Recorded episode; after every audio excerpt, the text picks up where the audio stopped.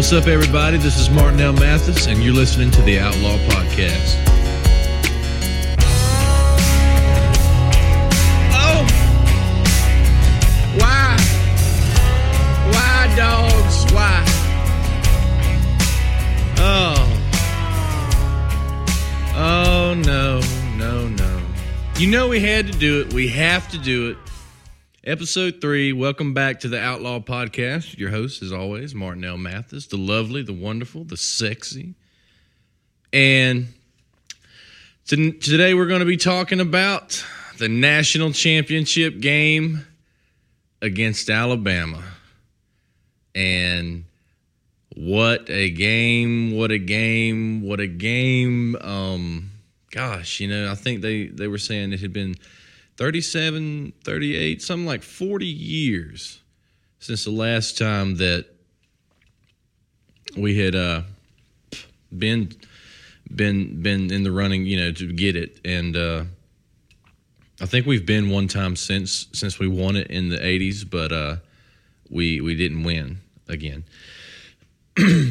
um wow i just i'm just you know just sitting here thinking about um, what all happened in that game. That was a, a, crazy game you know. And for everybody who who saw it um wow. You know we started out just destroying alabama in the first half. Defense was on on top of everything. Um so bad that nick saban changed his quarterback. Nick saban changed his qb um right there, the man was shooken. The man was shaking. Them dogs was in that man's ass, and he didn't have anywhere to go. And he was he was just he was so worried that his quarterback was going to throw it away that he he swapped him out to the to the second string guy. who was a freshman, and turned out to be a bad little mamma jammer. Um, that guy. I can't remember his name, but um, I think it was number number thirteen. I know who number twelve was. Everybody knows who number twelve was on Alabama's team. Uh, we'll get to that in a second. But um, when that guy came out, can you imagine coming out and uh, he throws a pick, um, like first first out, second out, and um, you know just just didn't let it phase him at all and and just just goes in there and uh, every time they would do a close up of his face, there was just it was just so icy, so so emotionless. The guy was just in you know he he, he reminded me of like a war movie when you see that when you see those guys who are just like Brr, you know just not moving or not saying anything and they're just you know ready to go, um, you know all strapped up in his in his chin strap and everything, and um, he just you know hats off to the to the to the tide or whatever again, again, again, again, and whatever. You guys stole another one from us. Don't think we've uh, haven't forgotten about it. You know, um, this one was supposed to be for the SEC championship, and it's. I don't think that it was ever considered a rivalry before because everyone would just say, you know, oh, Alabama would just steamroll over Georgia, but um, especially with the change in the coaching that Georgia has done. Um, and I don't think that it'll last long because I don't think that Nick Saban's going to be around much longer. Um, I think he's getting close to to retirement. I, um, he tied uh, Bear Bryant's excuse me Bear Bryant's record this with this championship, I believe. And um, I, I, think Nick's the type of guy he'll he'll he won't go just one over. I think he'll try and get uh, another one but um, definitely, definitely, we're we're seeing we're in the last years of uh, of Nick Saban. But you'll see Nick Saban go out on top. Um, he'll he'll retire at at one of his one of his celebrations for his national championship wins again, again, again. But as a Georgia fan, we're just gonna put, put this thing back together. And uh, still a lot of good players coming back. Jacob Fromm's, you know, just a badass. One of my favorite uh, players. I'm not sure if he's a senior or not. I think he is. But uh, the kicker is just awesome. Um, you know, kind of like Ricky Berkowitz or, uh, you know, from now on, I'm just going to call him super bad because he could have probably probably been in that movie um, as the Fogel Fogle guy or Muhammad. oh, but uh, just drops a uh, a 51 yard field goal. I mean, what a badass! That guy is definitely definitely welcome to eat at my house anytime. Um, and uh, of course, you had uh, Sony Michel just destroying people. Um, there was a couple couple really uh, just damaging runs where he just runs over uh, linemen, and that was that was very impressive because uh, usually running backs are kind of the more stockier, shorter guys on the team, and um, a lot of people um, will think like that they can't really take a hit or give a hit, and they're dead wrong because little guys like that, they're not. And I say little guys, he's not a little guy, but compared to the six nine center or something, you know, he can uh, he can really dish out some some hurt. So honestly, the whole game was great. Um, it was great football. It was really awesome to to see everyone kind of uh, give it back and then take a little bit. You know, um, I when you get to a national championship, I feel like you should have a game that's a little more than just one team runs away with it, which is what used to happen a lot in the past. If you remember back before they started this playoff system, the the BCS would just pick like uh, two teams to go to the national, or they would do the rankings, and the top two teams would go, and you'd wind up with with like Alabama versus Notre Dame, or uh, uh, Alabama versus Clemson, or just these, these these huge powerhouse teams taking on teams from the Big Ten or Pac twelve or whatever the hell, and you know the Sun Belt or different things like that, and come on, you know, um, it's just not the same level of football. You know, even inside of Division One, you still have so many layers. You know, um, you have places like uh, like Troy State, which is Division One, and like um, you know Mercer University is Division One, and I don't think they have a football team, but they have a basketball team you know uh, Division One athletic program, but they're not on the same level with the University of Georgia. As far as funding now, you know, not discrediting the talent of the people on those um, or that that work in those institutions, but it's just not quite the same level of uh, of, of of of play. You know, quite honestly, you're just not going to get the same the same level of play because there's just quite frankly not um, you know like the, the, the powerhouses of the D1 uh, set up. You know they go all the way around the around the country finding the best recruits.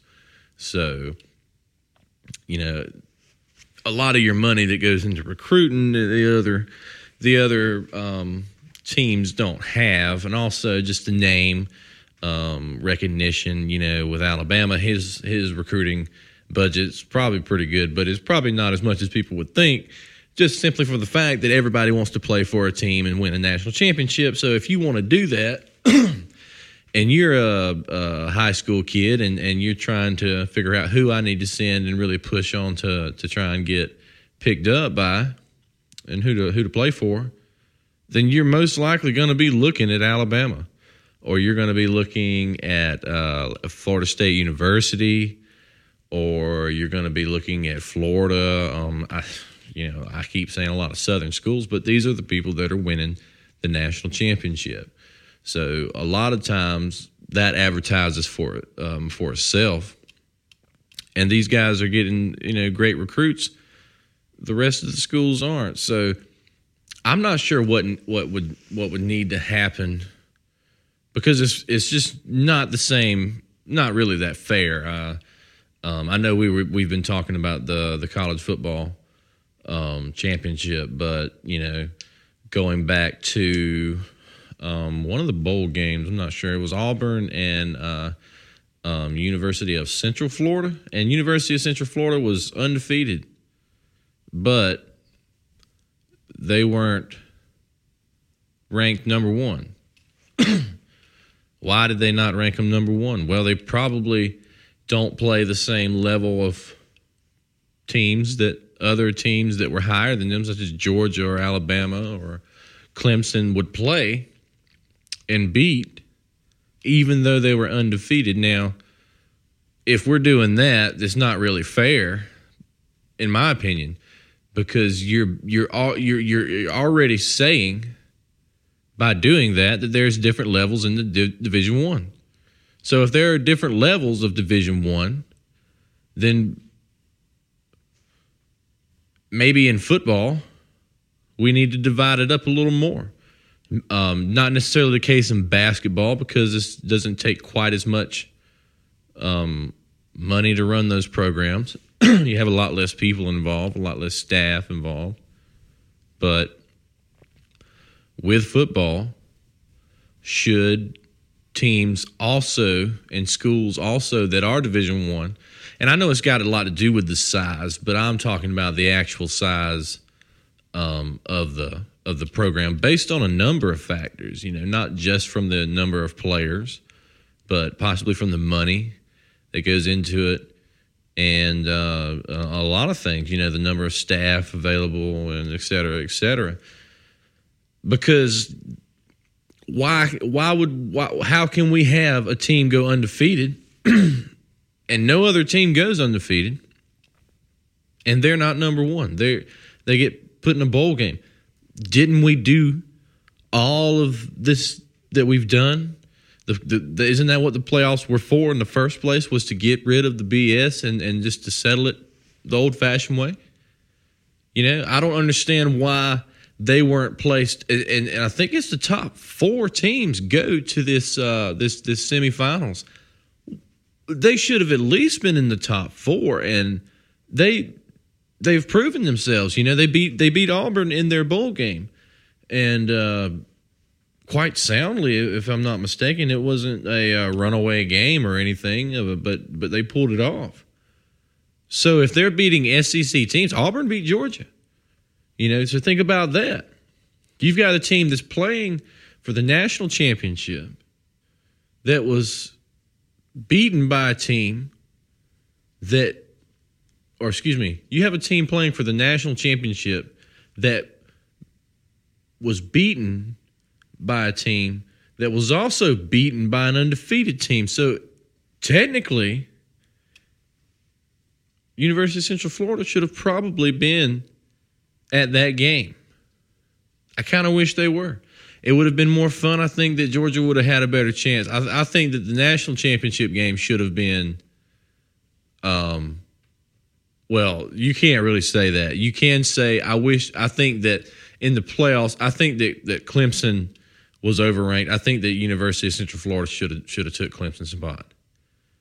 Um, or um, I think that was, yeah, that was everybody. So, are we going to get it right? You know, um, why why do we still have undefeated teams that aren't given a chance to prove themselves in the playoffs? It's silly. That was the whole point we did it. They're the only undefeated team in the whole NCAA college football bracket.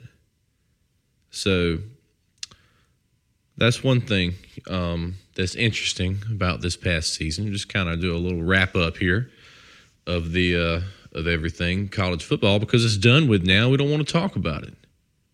We don't want to hear about it. Georgia fans are going to be abu- uh, abusing alcohol for a little while. But at the end of the day, it's, it's not a bad loss. I know that's a weird thing to say when you you know any loss is a bad loss and whatever. But back to the to the national championship here. Um, what I mean, we dominated the the the juggernaut for the whole game. They never Alabama never led that game. Nick Saban looked like he was going to shit his pants the whole game. Um, even when he walked out, I'm not sure if this will, in fact, be his last game. I don't think it will be.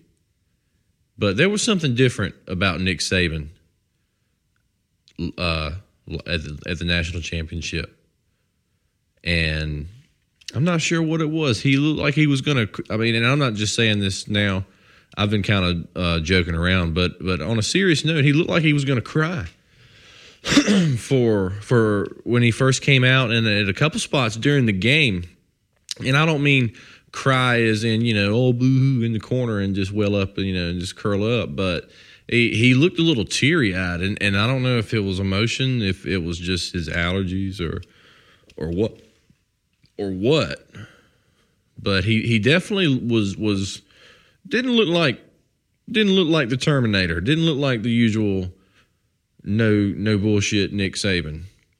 So not sure what's going on there. Um, you might actually see uh, a, a Nick Saban retirement. I don't think so because, like I said, I think he tied the record um, with Bear Bryant. Nick's the type of guy, uh, Saban's the type of guy that he's going to want to break that record. So he's probably going to go for one more national championship.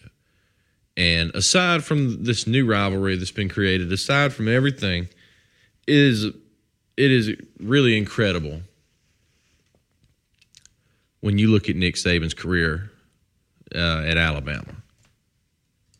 How many coaches can honestly say, from the time that they've walked in to the time that they left, that they have produced the absolute best and championship not only in in um, trash talk, you know, hype, but in actual actual silver. How many coaches can show up at a program, turn it around, fire it up, turn it into a, an absolute football juggernaut that just people people shake at the name of Alabama these days when they when they hear their face in them. How, how many coaches can say that? There's a few spread out across history, but right now in the NCAA, there's there's no one that can touch Nick Saban, except for one person, and he just got started. And I, I really think that you will see this this Alabama feud escalate. Now, when Nick retires, I'm sure that um, there'll be someone within the Alabama system um, that will that will take over because they're going to want to keep whatever magic is in the system still on the table, but it'll fade um, because Kirby Smart's a new dog in town, and that man, that boy's crazy. Um, for all the Mark Richt people out there. I don't, you know, I, you can't sit here and say that if Mark Richt wouldn't have been let go and we would have kept him, that we would have made that game and and been able to play at the national championship at all. I don't think we would have because to get there we had to go through a two a double overtime victory to get there. And when it when it came down to it, Mark Richt was a great coach, great person, a good role model. But when we really needed to pull through and to really come out the other end and to really make those next level plays, it just didn't happen. And I don't know if it was him or Mike Bobo or, or whatever. You know, there's a million people with a million different answers about that. But at the end of the day, Kirby Smart's been at the job two years, and we've already went two and damn near won our first national championship since the '80s. So maybe change is a good thing. After the game uh, that we played, you know, that was some of the most the, the most incredible and awesome football that I I believe I've ever seen from from Georgia in a long time. I don't think I've ever seen it honestly. Um, this that was just really really incredible display, and uh, everybody that ever that played on that team and, and, was a staff member or participated in making that uh, making that trip. You know, you guys kicked ass. I don't care what anybody says, and it was an absolute pleasure to watch Um, I was very proud as a as a Georgia fan, but also as a Georgia native. You know that G on the side is more than just a just a school. You know, you're representing the state and everything, and it's just badass. You know, to see how well Georgia was represented. Um, very classy, and just a just a great, great, great display of, of uh, athleticism. But uh, as for the uh, as for the Alabama field goal kicker, I have a little bit of advice for you, my friend. Get whatever belongings you have, pack up everything you've got, and move out of the state. Because after missing that last field goal, there's going to be people waiting at his house to find him, uh, to to beat him up for that. Because they could have they could have drained that uh, extra point or that that was a field goal, and and won the game. And um, everybody I know, uh, I was watching, and uh, you know it's a field goal. A, they had ran the ball out to get it lined up straight.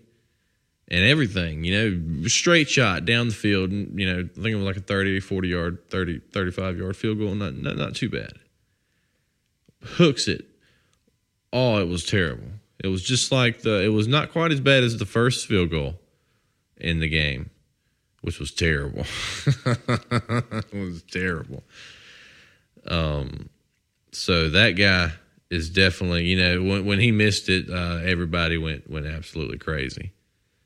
And uh, you know, it is what it is. We kicked ours.